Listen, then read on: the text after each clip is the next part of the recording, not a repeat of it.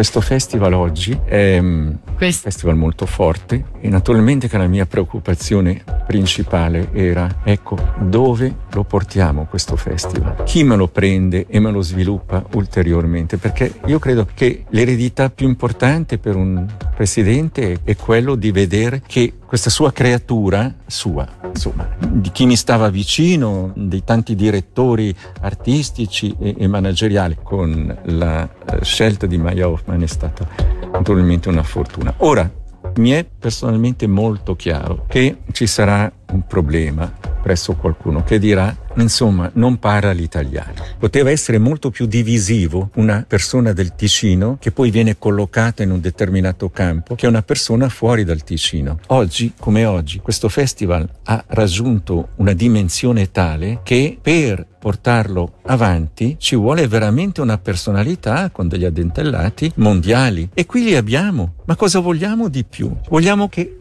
parli in italiano o vogliamo che porti i soldi? Detto banalmente. È più fondamentale che porti i, i soldi oggi e che sia innamorata della cultura, che sia innamorata del, del, della Svizzera italiana, che voglia bene alla Svizzera italiana. Direi attenzione al Ticino perché sono persone che oggi dicono va bene, porto la mia competenza, la mia sensibilità, la mia voglia di fare, la mia voglia di realizzare, la porto al Ticino, porto anche i miei soldi e le mie relazioni. Però se poi non si sentono riconosciuti, se non si sentono amati, in 448 sono in un altro posto.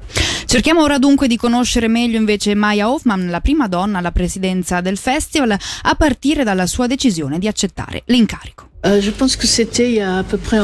j'ai... Mi hanno contattata per la prima volta in merito ad una mia possibile presidenza del Festival di Locarno circa un mese fa, mentre ero nel pieno della preparazione del programma di Arles, visto che il progetto principale della Fondazione Luma si sviluppa proprio durante l'estate. Ho avuto molto poco tempo per pensare, ma ho riflettuto molto e ho deciso di accettare proprio per la fiducia che ho nelle persone che lavorano a questo festival festival e a cui spero di poter garantire un futuro. Non so ancora quali saranno le sfide principali e trascorrerò il resto dell'estate a studiare un piano a riguardo.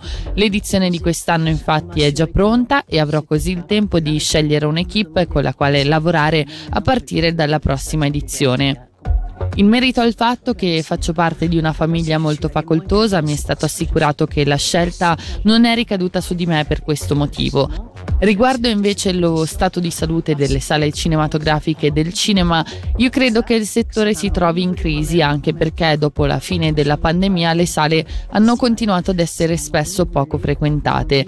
Io ho frequentato poco le sale a causa del fatto che sono berata di lavoro e credo e spero che diventare presidente di questo festival mi darà di nuovo il tempo e la voglia di farlo, grazie soprattutto al cambio di paradigma che lo stesso Marco Solari incoraggia. Questo cambio è dovuto al fatto che il mondo sta cambiando e che se vogliamo restare un festival libero dobbiamo difendere anche in futuro soprattutto la direzione artistica. Penso che avere un festival in salute sia nell'interesse del Ticino ed è proprio in quest'ottica che io voglio lavorare. E c'est que dans cette, dans cette optique que moi. Voltiamo pagina e parliamo di cronaca giudiziaria. Processo oggi un pompiere di Lugano accusato di ripetuta coazione nei confronti dell'ex compagna. L'uomo, un 39enne, deve rispondere di numerosi appostamenti, passaggi continui sotto casa, chiamate insistenti e minacce confron- nei confronti della donna. Lo riporta la regione. Fatti che hanno portato al suo arresto a gennaio in seguito ad una denuncia e dopo che era già stata emessa un'ordinanza restrittiva nei suoi confronti. Fatti analoghi con altre due donne lo avevano già portato invece ad una condanna sospesa nel 2018. E ora un'altra notizia, si preannuncia un giro di vite cantonale nei confronti dei rave party non autorizzati e quanto emerge da un'intervista della regione a Norman Gobbi, l'ultimo di questi eventi con circa 100 partecipanti si era tenuto proprio questo weekend nell'Alta Lavizzara. Per il capo delle istituzioni feste di questo genere i cui partecipanti sono soprattutto italiani hanno toccato un po' tutte le regioni del cantone. Allarmare e informare la centrale della polizia cantonale cantonale ogni qualvolta si sospetta un evento del genere è la prima cosa da fare. Sul, eh, sul caso specifico del rave di Girone verranno fornite ulteriori informazioni alle autorità bleniesi per porre le basi a prevenzioni e interventi futuri.